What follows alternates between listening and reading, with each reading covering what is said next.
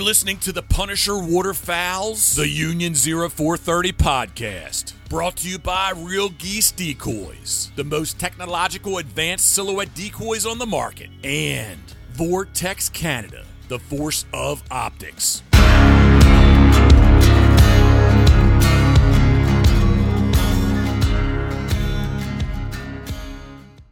Hey, everybody. Welcome back to the Union Zero four thirty. This is episode eighty-three. And as usual, like I always say, we have a great show for you tonight, but we really, really do have a great show for you tonight. We've got a new guest on, um, one of Philly's, uh, one of the people that Philly follows, told us about it. I think he's awesome. Um, so we brought him on. Um, before we get into the show and, and the normal introductions and stuff, Um, Dave and I had a had an, an announcement. I wanted to do it right at the beginning, Dave, and then make sure that we get it out there right off the start. So um, thank you so much to Laurie Ann Horst of the Canadian Sportswoman Society, who has uh, extended an invitation to Dave and I, uh, and Phil and, and Mark is going to join us. Um, and we're going to go to the Toronto Sportsman Show on the nineteenth of March. We're going to be there all day. We're going to set up a booth. We're going to do a show. We're going to do some Q and A. Um, Phil's probably going to go model something and, and you know, probably sign autographs. Over, sign autographs, yeah. Phil's probably going to bring come come with some eight by ten headshots and sign some autographs and stuff. And glamour shots. Go- glamour shots. I, I, I think you should also mention that uh, if people at the Sportsman Show follow us on YouTube, there might be prizes. I don't know. Yeah. Oh. That, Oh, yeah, there's probably going to be prizes. If you, if you know Craig Mintz, there might be prizes. Yeah. And how's that uh, sound? Yeah. And uh, Vortex uh, is going to be, uh, they will be having oh. something to do with it too. So, um, so the nineteenth of March, everybody, um, for the millions and millions of fans, please head to the Toronto Sportsman Show on the nineteenth of March. Come hang out with us. Come say hi. Um, we'd love it. Um, That's that. Let's get on with the show. As usual, we got Phil up in Port Perry. We got Mark just outside the nation's capital in Ashton, Ontario. Dave up in Kincardine. And I believe, I honestly believe, Jake, you are the very first person from Arkansas to come on the show. So we got Jake Maxwell from Arkansas coming on. And I'm going to say this right now. Um, write this down. Chasin' Green. You had to check out this YouTube channel because I can honestly say it is probably one of the best that I've seen. Um, I absolutely love it, and I'm thrilled to have him on. So, Jake, buddy, thank you so much for taking some time tonight and coming and hanging out with us. Man, I just appreciate you guys for having me, and I, I thank thank you a lot for those kind words. Um, we definitely try our best, and I'm just glad to be here and talk some ducks. Yeah, man. Well, I tell you, after I watched the video, I got a hold of Dave. So Dave, so this is new to Dave and I, right? This whole YouTube channel and, and trying to, you know, put out just like what you're saying, right? You try to put out a good, a good product and good content, stuff that people is, is going to uh, enjoy. And, and Dave and I are always bouncing stuff back and we're like, well, man, we, it'd be good if we can do this and we can do that. But like I watched what you guys were doing the other day, and you know the uh, what is it? The, your nickname for one of your buddies, Golden, um, with the Golden Boy. Yeah. Golden Boy, yeah. Like he's got the the GoPro on his head, and then you've got the video camera. The boy, like you, multiple angles. Um, you know, you see the birds coming in, you see everything, and then you get to see the shot of the bird. Like it was just multiple angles.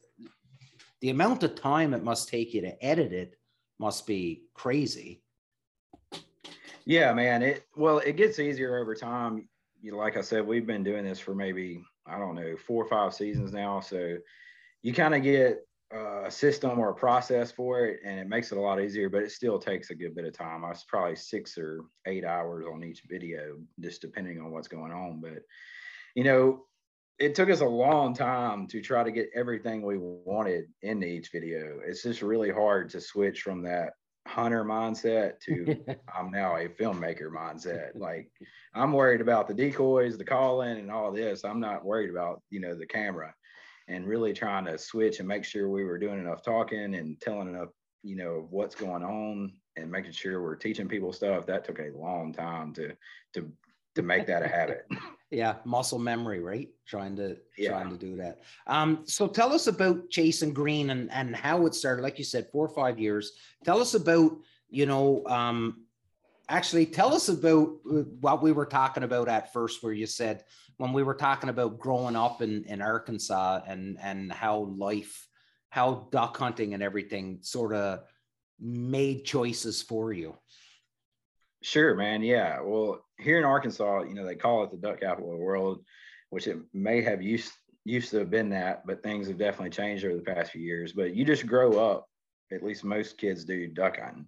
It's a huge part of the culture here. You know, school used to let out for it on opening day and or the day before, and it's just a big part of the culture here. I mean, my dad was carrying me probably when I was two or three years old. So that's how a lot of people start here. You know, just as soon as they can walk, their dads or their grandpas or somebody's carrying them duck hunting. So I've basically been doing it my entire life here. And from the kid till the time I was in college, you know, every decision I made revolved around how much time I can get to duck hunting. So, I mean, I went to I went to college for four years, and I don't think I went to a single class between November and February, which I don't recommend that, but um, I somehow pulled it off. But, um, yeah, but yeah, that, don't know, Jake, Jake went to college for four years. It was a two-year program. Mm-hmm. Yeah, there you go. I, I still didn't finish. but, but yeah, that's it's just always been a big part of my life, and those, you know, around me, it's a big part of their life. So it's something that I've always done and have wanted to do. And, you know, we grew up back in those days. I don't know if, if you guys seen it in Canada or, or your area, but Duck Commander was huge when yeah. I was growing up, you know, Primos, um, all those guys. And we watched those videos nonstop. You know, that mm-hmm. was what got us through the off season until duck season started again. And so I just always wanted to film duck hunts. I don't really know why. It was just a, a burning passion of mine. That's what I wanted to do. And, and YouTube was the perfect avenue for that. Um, you know, it really changed the game for people like me who, you know, back in the day when it was all T V, it was really hard to get into filming hunts. And, you know, YouTube's definitely made that easier. It's really, really an awesome thing. And there was like no GoPros back then. No. And I think honestly, like GoPros have been like a huge, huge, as a help or, or leap in small smaller guys like getting into filming, because you can go buy what three or four for say like a thousand bucks, fifteen hundred bucks. You just bought a brand new one, Mark. So the newest one. How much did you pay for the brand new GoPro? On, on sale right now. I paid five fifty. So five fifty, and that's like a four K video, right? five point three K, but you're not going to be recording in five point three K and then trying to edit it. Lots, uh, lots of K. Yeah, Jake, okay. What do you guys use for recording? I'm sure you're using more than GoPros. Yeah, man, there's kind of a, a camera that's really just, I guess you could call it the industry standard. Uh, it's a Sony N X eighty. I don't know if you guys have ever heard of the Haunt in Public. They use it. Titus from Mid-Valley Mercenary, he uses it. Freelance uses it. I use it. It's just kind of, it's really a high end. It's really that that camera that's in between the prosumer and an actual pro. You know, it's about a twenty-five hundred dollar camera, and it it does the job. It's great low light, and you can do pretty much anything you want to do with it. So we kind of moved up to that, and we use usually two GoPros and. And really anything more than that, man, it gets hard to do by yourself. Um, just keeping up with all the S Ds and batteries and angles and positions, it, it can kind of it, it can kind of overwhelm you if you get too much. But yeah. Where did you start? So Damien and I are trying to figure out filming our hunts too, right? Yeah. Where did mm-hmm. you start with a camera? Like we're we're just gonna go out there with some GoPros, and Mark and Phil are gonna be doing this too, right? But people can start with just a GoPro. They don't need this twenty-five hundred dollar camera, do they? No, definitely not, man. Um, which we started with just a little handheld. I had a buddy, um, Glenn. He was he used to be on the channel. He actually quit, I guess, la- right before this season. And so it was me and him that kind of started this thing. And we would just switch out with that handheld camera. and we had a GoPro too, but we wanted to go away from the GoPro just because that's what everybody does. And we wanted to, to give it that old school television feel. And um, so we just bought a cheap, you know, three hundred dollar handheld Canon, which did the job, but it, it definitely wasn't, you know, perfect by any means. But yeah, GoPro is plenty good. You know, it's really more about telling a good story and, and, you know, give, giving value to people if you're trying to do what I do, which is either teach them or entertain them. I mean, that's kind of your two, two roads. Yeah. And like the, the, like the nice thing about the GoPros is like the versatility and the size, right? Like you can mount them, you know, a lot of places, but for the most part, that's what everyone does. It gets yeah. fixed to something, and that's it. Whereas, like, say, running that Sony that you that you have, like, you can move. Sure. And I think a, I think a lot of like in the video and stuff, like having, you know, like those moving shots, and what adds to the content that you're putting out, and just, you know, makes it look that much better than someone else that's just running GoPro strapped to a dog, strapped to your head, strapped to a tree, whatever. Right? It's it's you know all still video. As opposed to, like, you know, like running a camera, like a legit camera, you're more interactive with the scenario and, and well, if you, the aspects of hunting and such.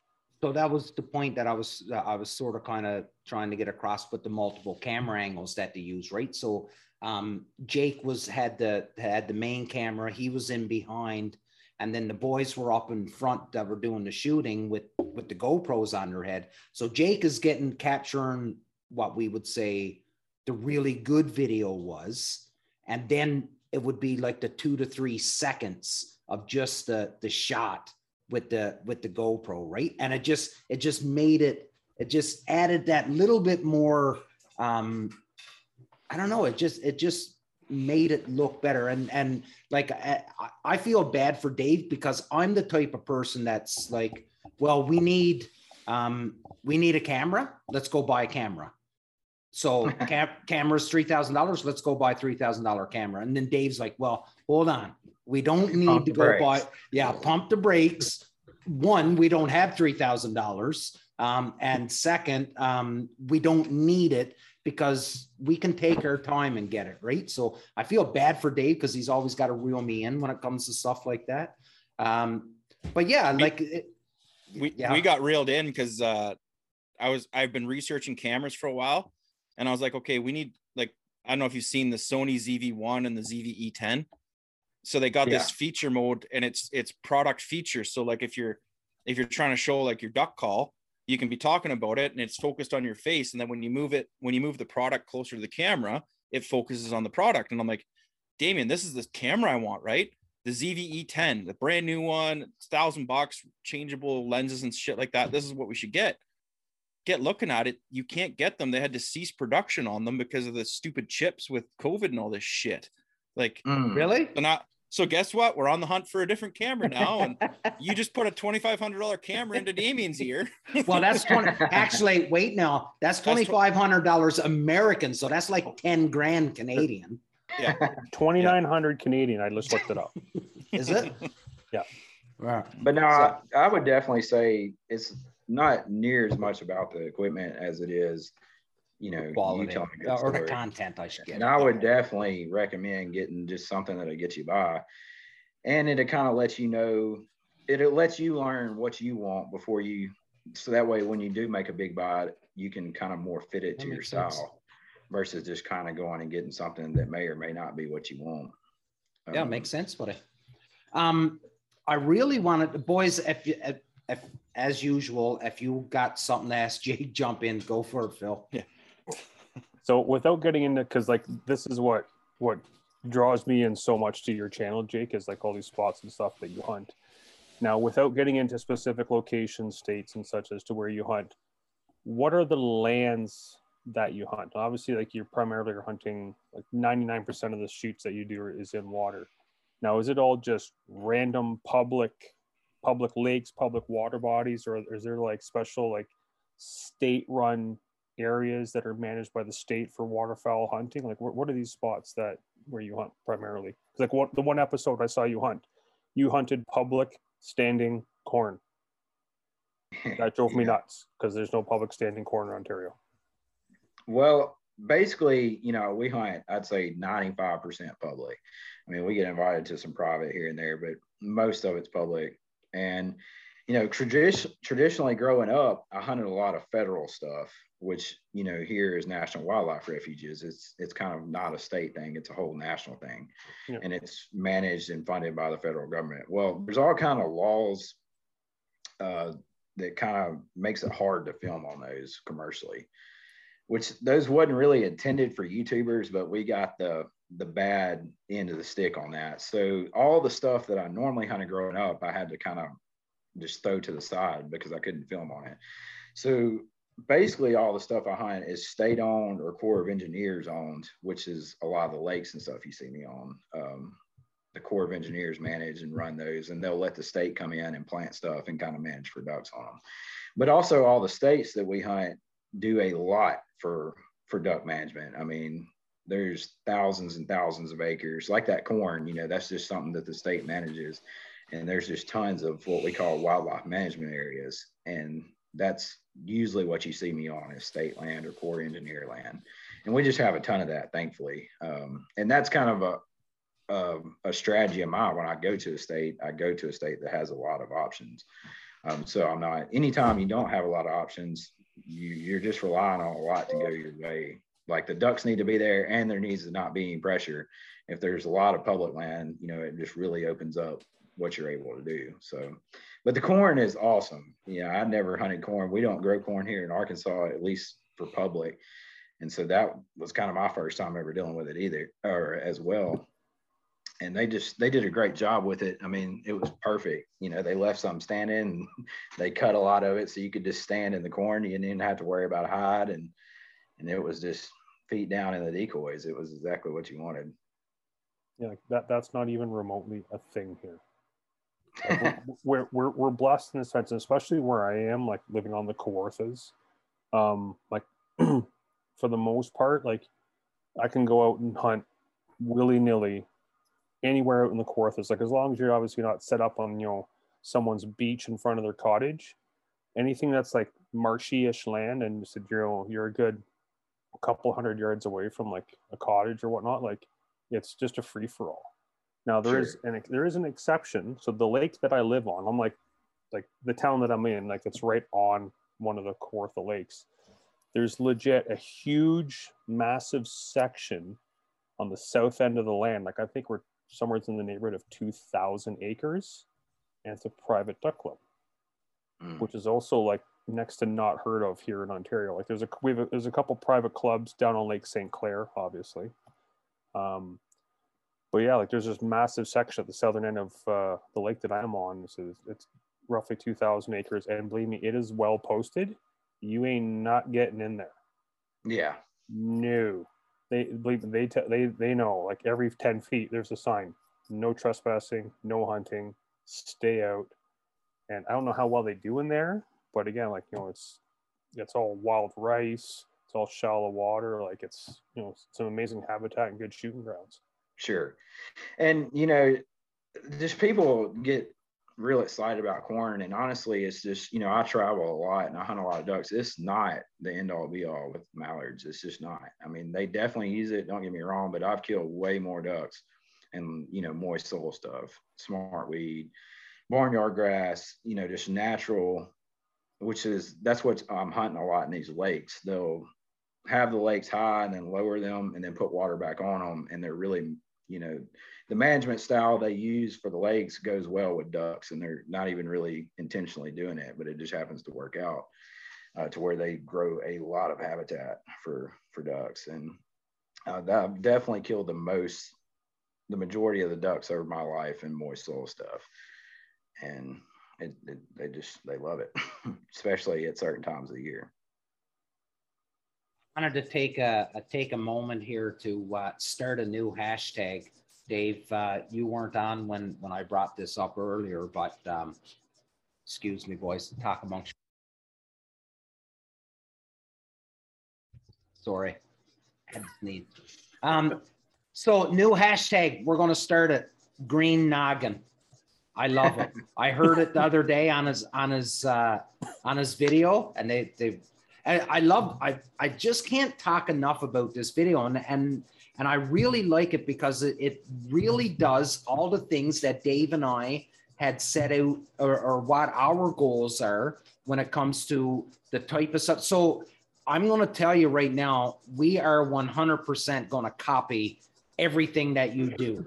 Like I'm not except I'm, for the three thousand dollar camera. Yeah. and, and hope that we get to eighteen, like that video, eighteen thousand views. When I looked at it and I'm like, man, like this must be like, first when I looked at it, I was like, this must be a crazy good video. eighteen thousand people watched it. And you know what? The thing that I, I love the most about it, and this is something that I think we're finally just starting to see people um, that do videos bring up. And it was, you had a legitimate concern. Where were you guys going to hide for that hunt? Because you found the birds. You definitely found birds. And then you were like, how are we going to hide in this? Like, it's not going to be easy to, to get down there and hide and be able to hunt from this. And, and then, of course, the wind didn't work out for you. You were side shooting everything. Um, but I, I, man, like, I really can't say enough good things about that video, because everything, the education, the shooting, the calling, the placement of the birds, doing your best to hide in, in that, what we would call, it was almost like eel grass um, on the side of this lake, right? Like hardly next to no cover whatsoever, but the fellas got down nice and low and were able to pull it off. So it, it was a, it was a really good video. And I think a video that more young, or I shouldn't say young, more new hunters need to see, because there's a lot more that goes into it than just pulling the trigger and dropping green noggins. Um, there's a there's a ton that goes into it, and I think you guys did an amazing job in showing it. Well, man, I, like I said, I greatly appreciate that. Um, that's one of my favorite videos as well. It just it, the story kind of told itself, and those those are always awesome. But yeah, they had lowered this lake, and so you know when they dropped it, all the bank was just smooth. I mean, water had been over it, so it was just rocks. There was nothing there, and we just laid out the uh, the layouts and grabbed as much driftwood and stuff like that as we could off the banks, and it really worked out. Those layouts were key, and you probably could have got away with an A-frame there too, but if I can get in a layout, I just prefer it, just because you're you're for sure going to be good in those. You may or may not in A-frame, and um, it worked out well on that hunt. The wind was definitely almost as bad as it could have been for us, but they were they wanted in that smartweed, and I'm sure if you watched it, you seen that's what the ducks were coming to. There was a patch of smartweed there that they had been feeding in for like three days, and we we actually smoked them there for the next the following three days after that video. Oh, really? Um, yeah, they wanted it, and they kept coming. That was awesome. Yeah, it was it was a, a great hunt, man. I'd never hunted them on just wide open, big water like that before, and it was it was awesome. So, what's it like setting up in the morning when you've got all the cameras to get those right angles? Like, do you come out and you're just like toss your decoys in kind of your U shape, and then it's like, okay, now we got to figure out the cameras. Like, how, go through your morning setup. Well, it's definitely about all about the ducks first, usually. I mean, we'll do what we got to do to get to kill the ducks. I mean, obviously we'd want the wind to be perfect where they're coming right in your face and they're going to be great for camera, but you know, sometimes we have to to set up to where they're going to come over our heads, and and you know, that obviously sucks for videoing because you're not going to see them until they're right in front of your face. Um, so we try to try to make sure we're actually going to get them in there and do them right for killing first, and then worry about now how are we going to film it, uh, because that's usually just how it works out. There's usually only one or two ways you're going to be able to set up, and most of the time that's not going to be best for filming. But um, we usually just run, you know, one GoPro, and that's either on, you know, a mojo pole or some kind of stick that we have staked out, or we run one on our heads, and then another guy is holding, you know, the big camera, and he can get pretty much wherever. So it's it's really not that much to it. we spend way more on the on the duck hunting side of things, and then we're like, well, let's just film it the best we can. And you usually have to wait on a group or two because you never really know exactly what they're going to do, especially if the wind's not really pronounced. I mean, they could get in there and do anything. So you, we usually have to let a group or two come through early, and then we adjust, you know, what we need to with the cameras to get it perfect. And how much footage do you find you guys are unable to use? Like it just wasn't right or too too dark or what? Or do you get to use well, most with, of it? With that good camera, that's kind of a huge difference in a cheap camera and a good camera. A good camera, you're going to pretty well be able to, like, my camera now will see before you can. So, I mean, you know, I can see when it's almost pitch black, especially, you know, it's even got night vision if I wanted to film, you know, in really low light. So there's really never a time where it's too dark for it. But, you know, every once in a while, especially early, we would, you know, following the ducks is pretty difficult till you get used to it. And we'd get them in and out of frame. But nowadays, we really don't miss much. Um, it's always better to to zoom out too far than to zoom in too far. So as long as you're just kind of halfway pointing the camera in the right direction, you're going to get something. And we just hope for the best most of the time. it's, it's really more of a miracle that we get anything. If you watched our process, you would you would just it would blow your mind how unorganized and and just how crazy it is, man. It organized just happens chaos. You know. Yeah, organized chaos, man. It's it's tough. It's It's like I said, the main struggle with the whole thing is trying to to think about the filming while also thinking about the hunting. That's just huge, and, man. And how do you pick who holds the camera for the day? Is it like who draws the short straw or? Well, see, like I said before, me and my partner, Glenn, um, we used to be, you know, like fifty fifty partners. And so we would just switch up every day and because we hunted every day. So the first guy would shoot his limit, then we'd switch out. And now it's just me. And I just happen to hunt. You know, I found a new hunting buddy, Golden Boy. That's uh, what I call him. And he films too. He's got his own YouTube channel. So we just kind of share footage pretty much. And typically now that I'm by myself, I'll film with the big camera early because GoPro sucks in low light. So I'll film other people shooting and then throw my GoPro on, you know, once I think it's light enough to to get good footage. Have you guys, uh, have you done any training courses, research yourself, or are you just winging it? We just winged it, man. I mean, it probably helped, but we just went for it, which, like I said, you know, I grew up watching a lot of duck hunt stuff, so I kind of knew what I wanted to do. Mm-hmm. Um, it was more about just figuring it out and training yourself to do all these little things and think about stuff. I mean, it's hard to think about when you're out there. When you get back home and you're watching it, I mean, you see everything you should have done. Oh, I should have got this angle. I should have got this guy calling and I should have got this B-roll. But when you're out there, it's hard to, you almost need like a checklist of stuff that you need to really tell the story. And the more you do it though, the better you get. I mean, I'm just now getting, and we're by no means perfect, but we're just now getting to the point where it's halfway what I want it to be. So yeah, I think a lot of it, like I said, just same with waterfowl, it's just experience, time in the field.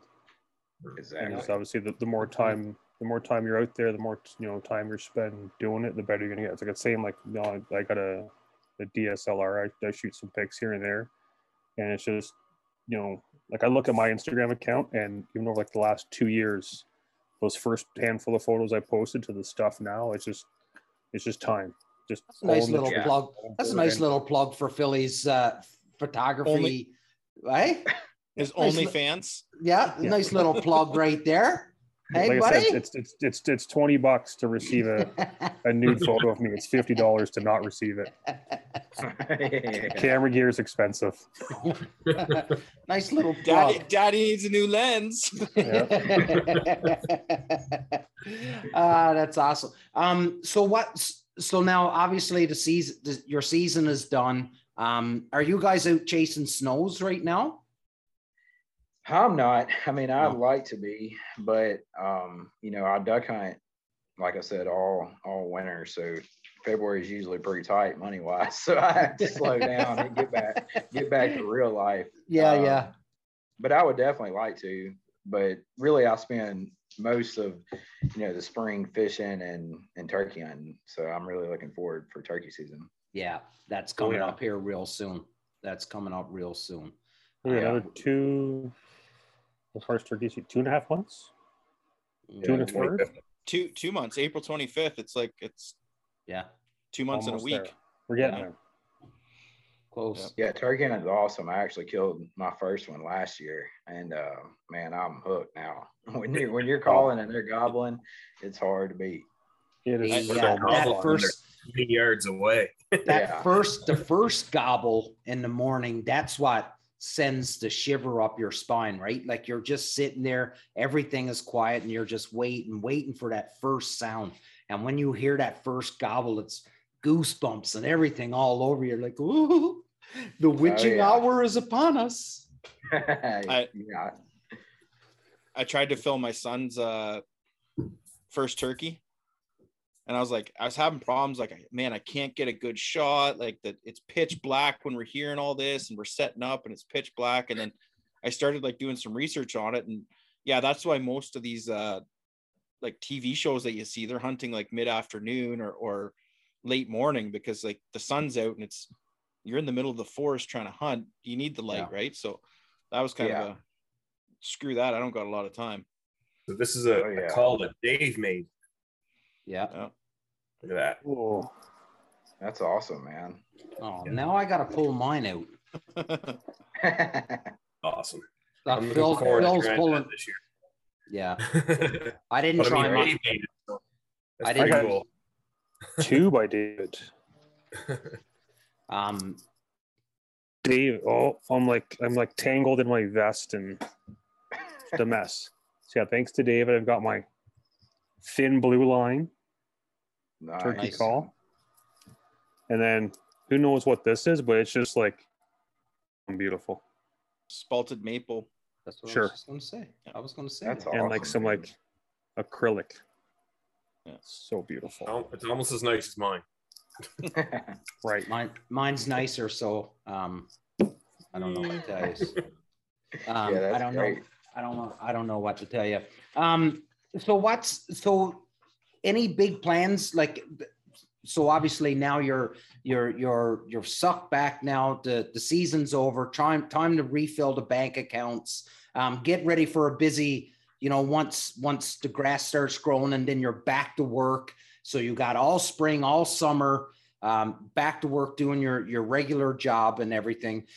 Is there anything on the drawing board for for the next season that you guys at Chasin' Green want to, like, is there anything you want to click off, like a bucket list hunt or or anything that you want to add to your YouTube channel that that it's just the next progression, the next step into taking over the world in in the waterfowling industry? Uh, well, I don't know about taking over, but definitely, I mean, there's, I have tons of trips that I like to do. I mean, my favorite thing to do with the channel is to go to new areas that I've never been to and break it down. I mean, I think that's the most beneficial, you know, especially public ground. You know, you go to a new spot and you figure it out. I just think mo people can get the most value from that, because that's what they're typically doing. That's right. So there's a lot of new states I'm always trying to hit. They're always on the list. And it really usually comes down to how much funds I have right. once all run, rolls around. So if I have the funds, I'd like to go to South Dakota, North Dakota, Montana. Um, even wouldn't mind hitting like uh, Illinois or Iowa, yeah. something in the Mississippi Flyway. Yeah, I mean, there's a ton of places I'd like to go. And uh, yeah, Ontario. Nothing wrong yeah. with coming. Nothing wrong with coming to Ontario and hunting, buddy. Yeah. We don't have the numbers that you guys got, but it'll still be a good time. We'll, we'll show you different, different water. Yeah, just Canada is definitely huge on my bucket list, and I'm not sure where I want to go. Uh, probably, I was kind of thinking Alberta, honestly. I, I think I would go Saskatchewan personally. Saskatchewan or Alberta. Yeah. yeah. Like if I if I had my choice, um, I I never hunted Alberta, um, but I hunted Saskatchewan, and dude, I've never experienced anything like it before in my life. It was like mallards, like I so.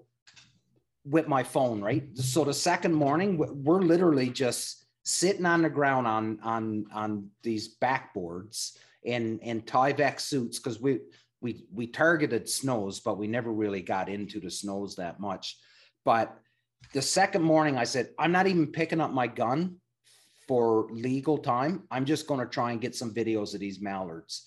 And I'm not joking that like mallards are flying in and like here to my face before they're like, whoa. And then just like, it was unbelievable. Um, so our other buddy that that's on the show with us, Ryan, um, he was out there with me, and uh, yeah, dude, like you will not be disappointed in Saskatchewan. I promise you that. But then I would think if, if you're in Saskatchewan, I would think Montana would be the same, right? Yeah. Or, or the Dakotas. That's kind of what my thoughts were. If I got to hit one of those, I would yeah. like to go and just cross the border and, and, um, hunt somewhere in Canada as well. Uh, I would definitely like to come a little later, you know, than what people normally come. Mm-hmm. Um, you know, most people are trying to hit it for September, early October. You know, I want them to be cleaned it's so out crazy. Pretty. It's so crazy out there, right? Because once, like, the weather is is so unpredictable. Like, it could be, it could be just lights out hunting, and then bam, that's that that cold front comes in, and everything is gone. Like. Everything yeah. There's nothing left, right? Um so it it's it's a gamble waiting late. Like yeah it, it's it's a big gamble. Yeah yeah that's kind of what I've been told, but I just um I've heard if you catch it right, it can be just oh, yeah yeah yeah well we we went out, it was um so Canadian Thanksgiving, what's that, like the third weekend in October, second Monday second Monday. And so we were out there the mid mid October, and it was, it was prime then. Mm. Um, so awesome. I think, I think you'll be good anytime you went out there, as long as, as long as you beat the, the cold front, that snow, I think you'll be, yeah. uh, I think you'll be good. But you know, like I said, uh, the Dakotas, Montana, it, it's all, it's all pothole region, right? So it should all be holding the same number of birds. Um, they're just coming due south, really. That's all sure. they're doing, right? But yeah, that's just kind of the plans for me, is to just travel more. And, you know, I usually spend the off season just putting out, I save a lot of hunts um, that I don't put out in January. You know, like I told you, we, we shot ducks two or three days after that video you watched. I have all that on film. I'll probably start putting that out late summer. I do a lot of, you know, tips, gear reviews, stuff like that. And so basically it'll be rolling all that stuff until teal season, and then hopefully from there on it'll be chasing mallards. So oh, so educate me then. So when is your teal season? So you have a separate teal season as to your regular duck, right? Yeah, it's called early September teal season. It usually starts the first week of September for the second week. And then I, how I don't know how you guys do it. Oh, you're talking about like the heat? No, I mean like here in Ontario, we got people that can't tell a grebe from a mallard, let alone. Oh, right? Yeah. Yeah, it, it can be tough, man. But honestly, most of the places there's no, you know, like the ducks don't live in the south. So there's really nothing going to be there but teal. I mean, right. You may see a, another duck here or there, but, you know, the ducks are migrating down to us. And so before they get there, there's none there. So there's really, I mean, there every once in a while there may be a, you know, some other kind of species, but typically, you know, it's just going to be blue wings. Yeah. When so, in doubt, land them, water swap them. Yeah. yeah. So do we're, do we're you not do you not see green wings at all? We do. Uh, yeah. And it kind of depends on the year. And like this past September teal, you know, we shot probably fifty fifty. Okay. But, you know, usually it's. You know, just depending on where you are, what state you're in, you know, I'd say eighty to ninety percent blue wings.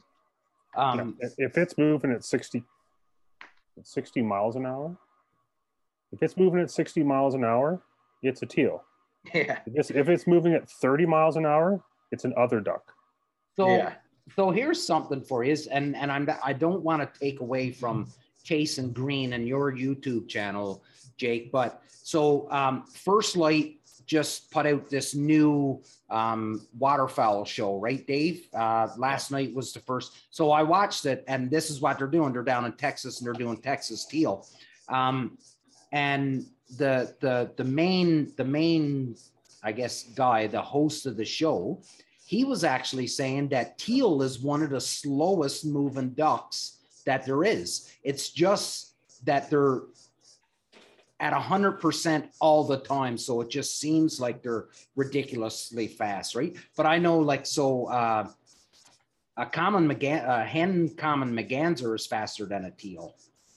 Uh, most people don't know that and don't believe me when I say it, but it, but it is true. But anyways, they were talking about it, uh, that the teal was one of the slowest moving ducks. And then there's like, I don't know, let's say there's a flock of twenty teal come in, and you see the guys are like, take them. And like, they're moving so fast that by the time they get their shoulders up, that their guns up the shoulder, they're already way, way too far out of range. They can't even pull the trigger on them because they, you know what I mean? Like, it was just, oh, yeah. It was madness.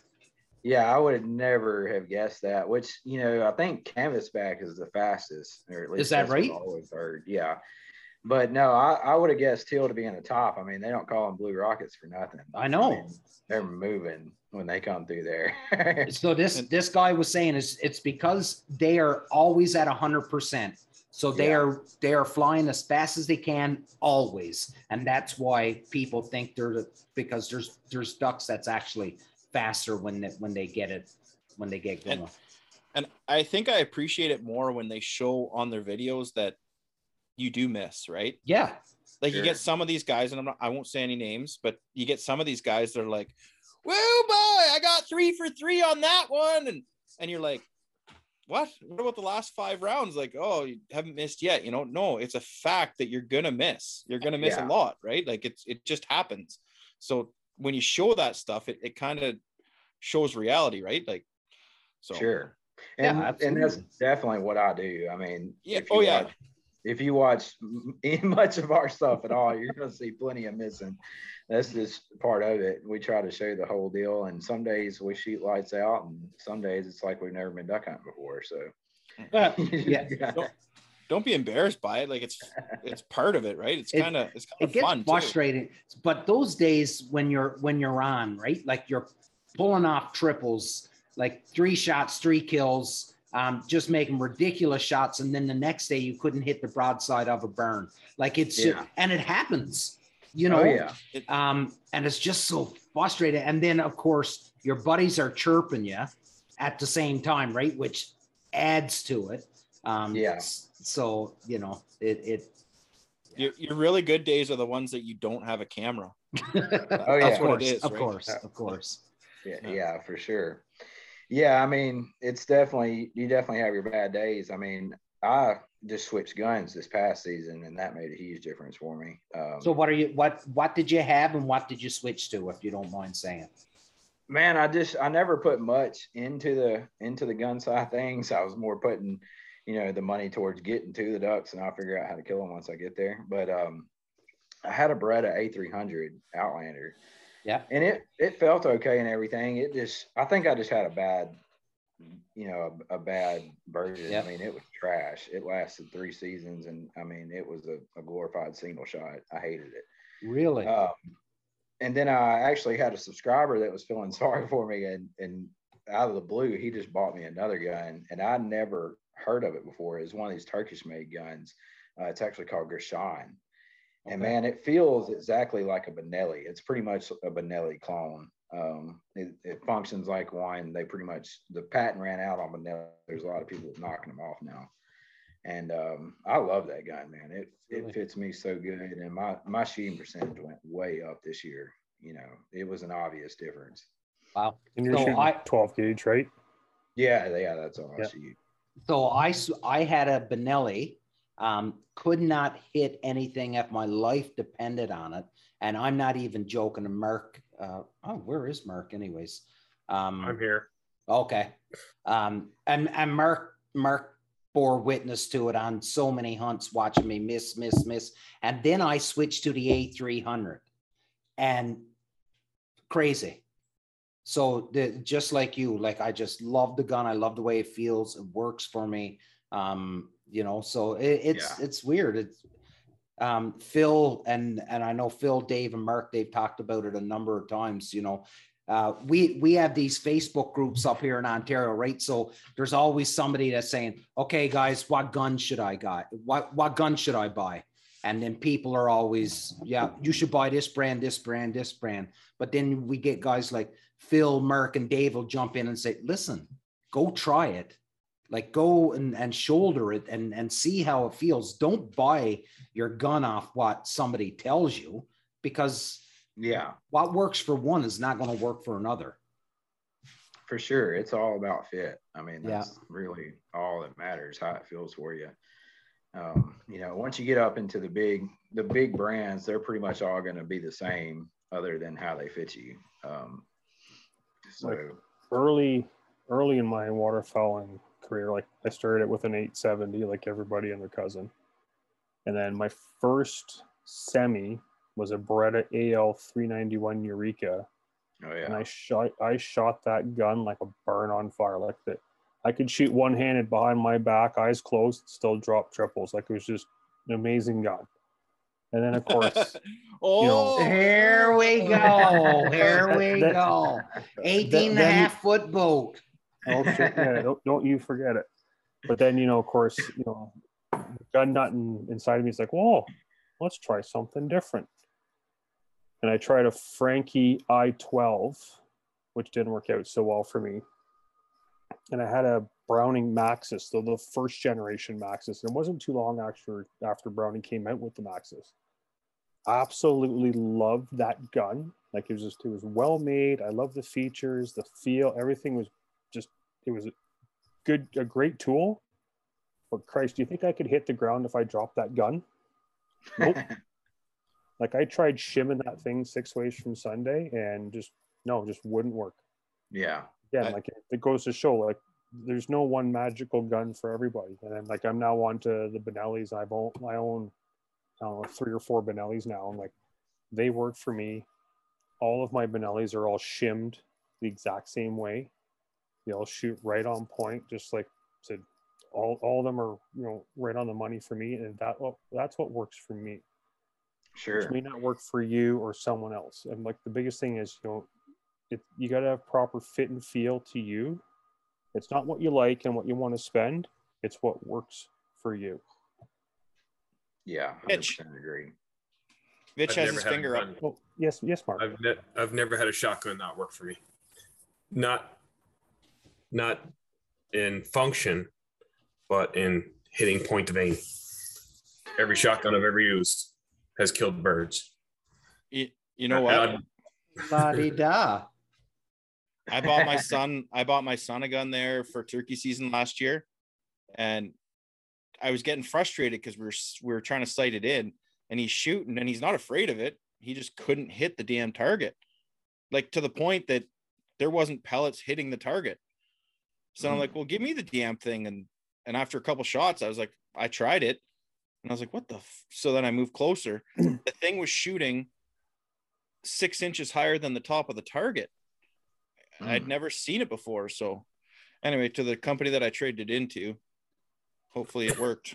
I, I have something here, Dave, that you should buy. I know. Yeah. But there you shouldn't go. Say that publicly because someone that I'm married to might watch this. She won't watch it. Trust me. Your wife's not, your wife is not watching us. I can, prom I can promise you that.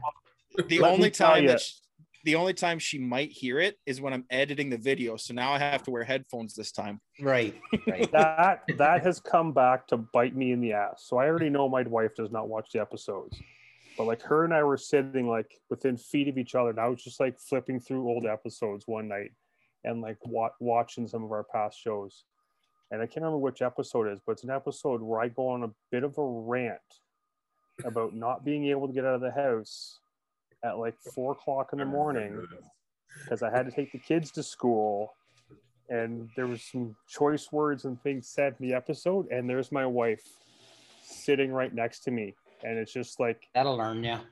Death stare, and I'm just like do, do, do, do, do, and we'll turn that off now, and I'm gonna go this way, and I'm just like I'm a dead man. Oh yeah, oops.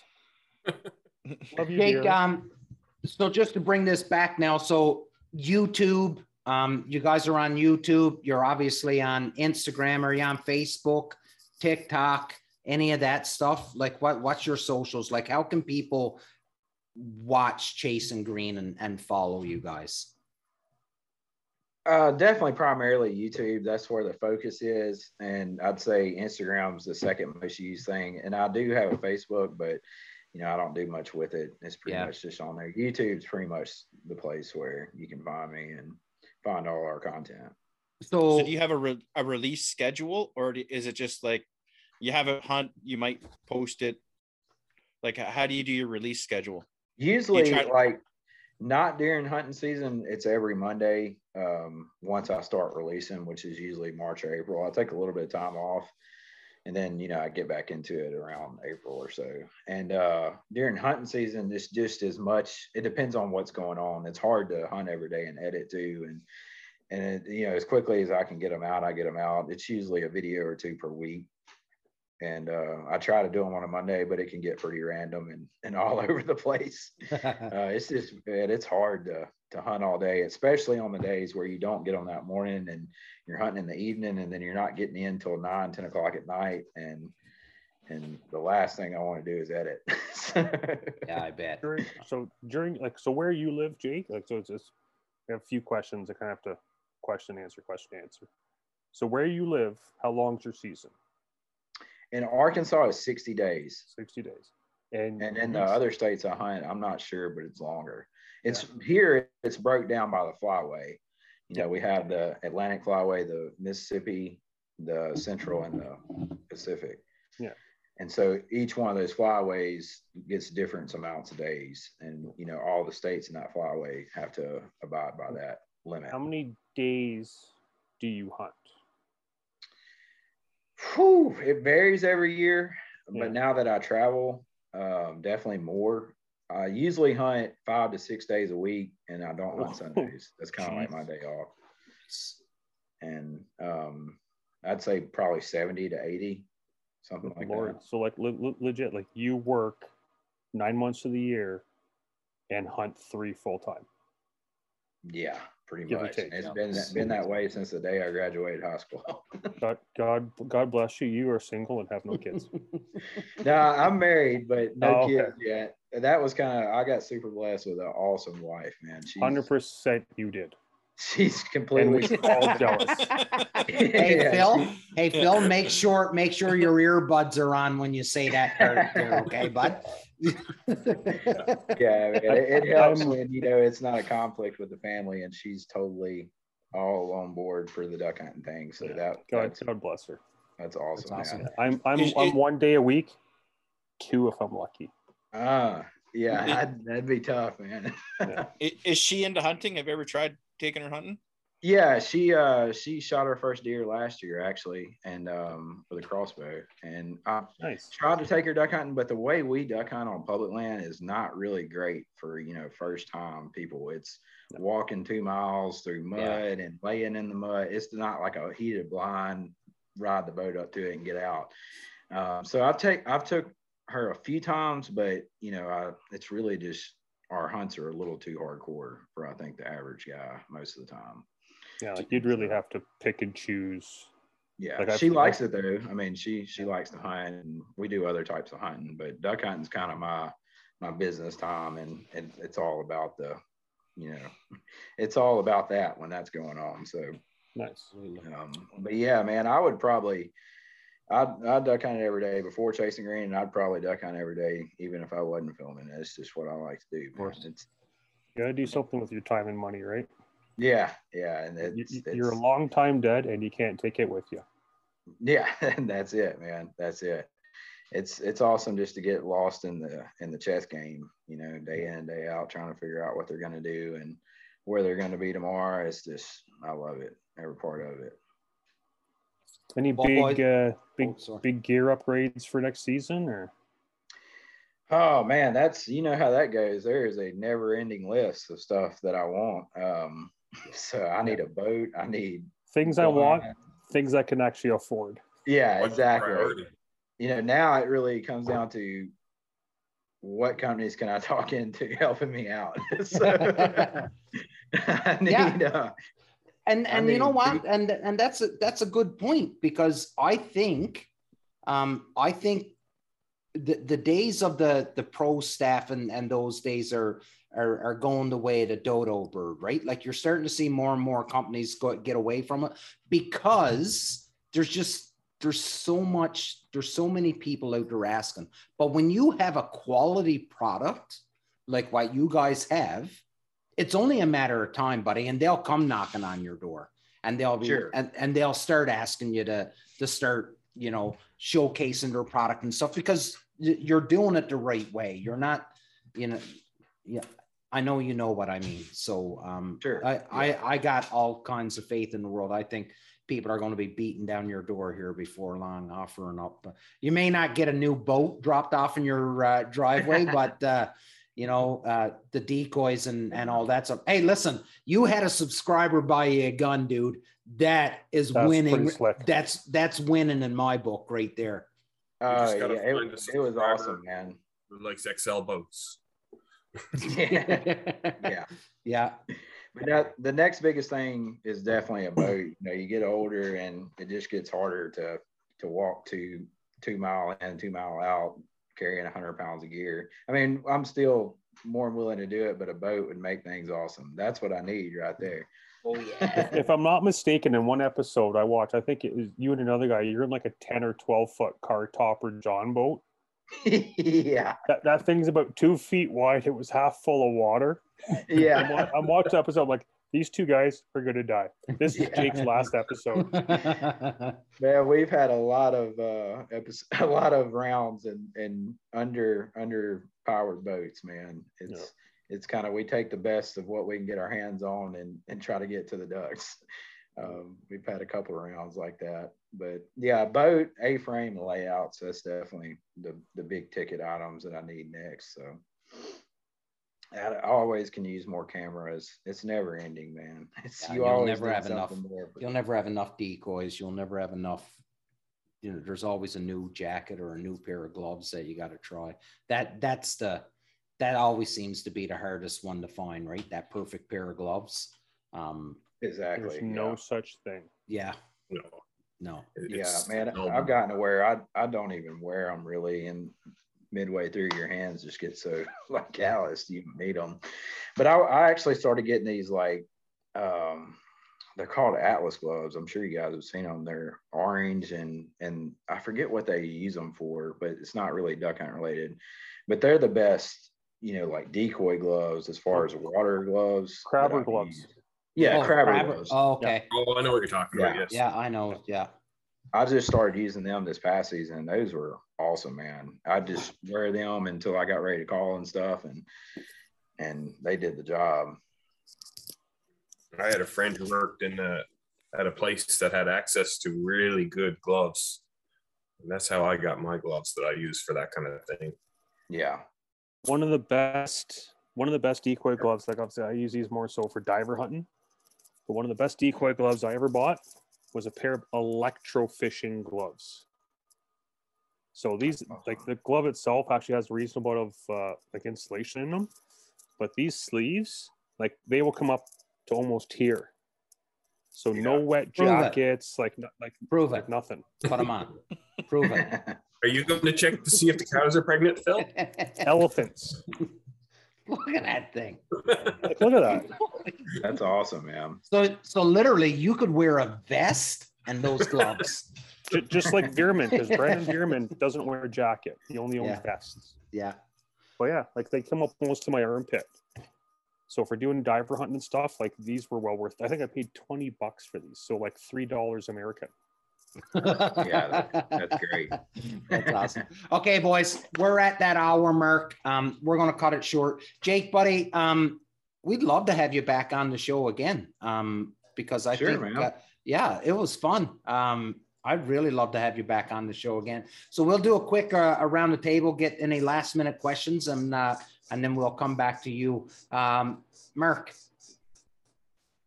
Uh, good to meet you, Jake. Uh, good to pick your brain a little about the, the different recording and stuff you're doing.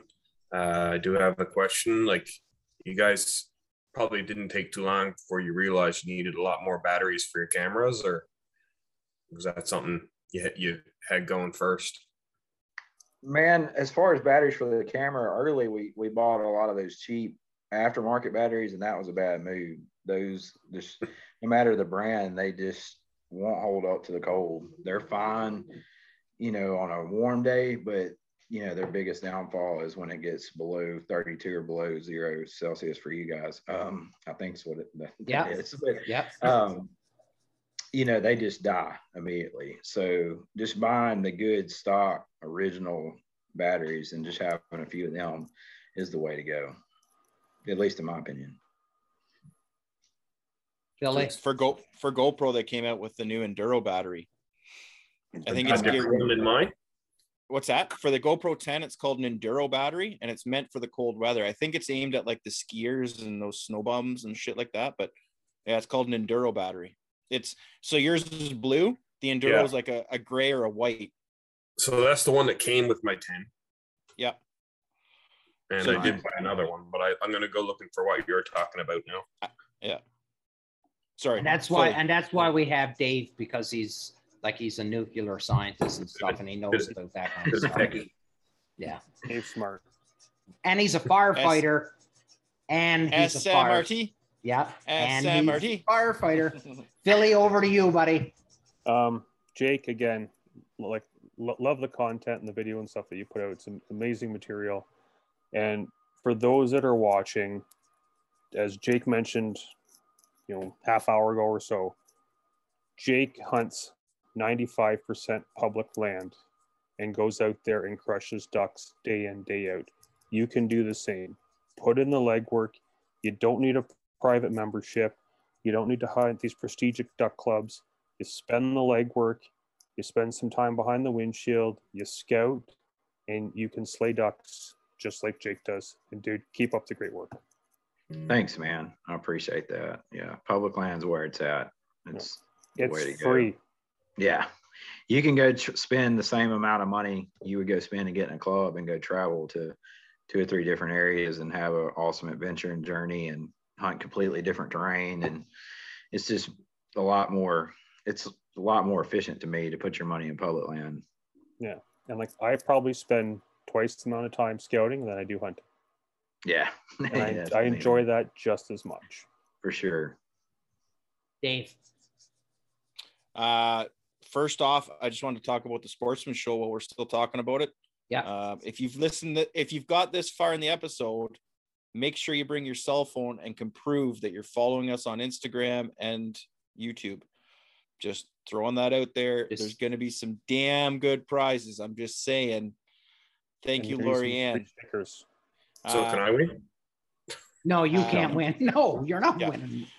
You're with us. You're already a winner. Yeah, so, that's right. Yeah, it's it's all about Jake, hey, it's all about the opportunity, Mark. It's all about yeah. the opportunity, buddy.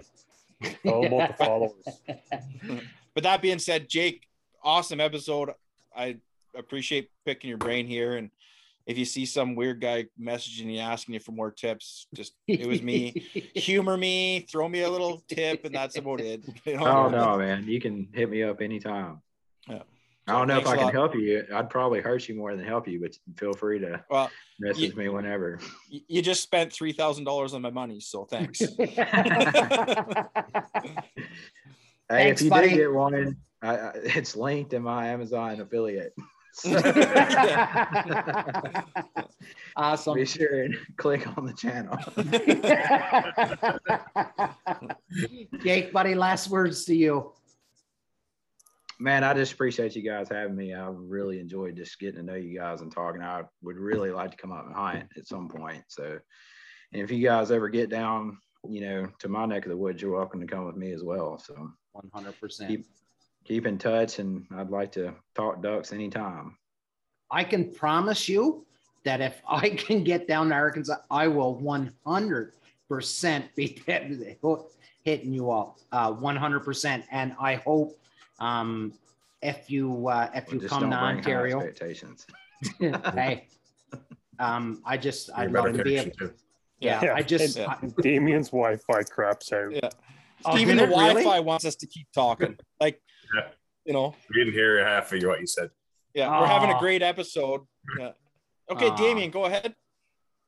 Oh, oh, just showed up. My internet connection's unstable. Uh, the invite yeah. is here for you, buddy. If you want to come up, if you ever want to come to Ontario, um, just shoot us a message and we would be honored to have you uh, share a blind with us and and have some laughs and and uh, get some pictures of me missing birds. Um, it would be it would be awesome. We would really, really love it.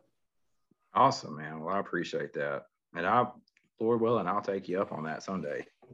There you go. There you go. Ladies and gentlemen, this was episode eighty-three of the Union Zero four thirty. Um, like we always say, we're not experts. We're a bunch of friends that absolutely love one another's company, and we love talking bird hunting and then getting to meet these amazing people that come on as guests. Um, still to this day, boys, I'm still floored that when we reach out to someone and ask them if they'd want to come on the show, they, they do. Uh, it still blows my mind. Um, and you're coming to us all the way from the great state of Arkansas, Jake. So uh, we can't thank you enough.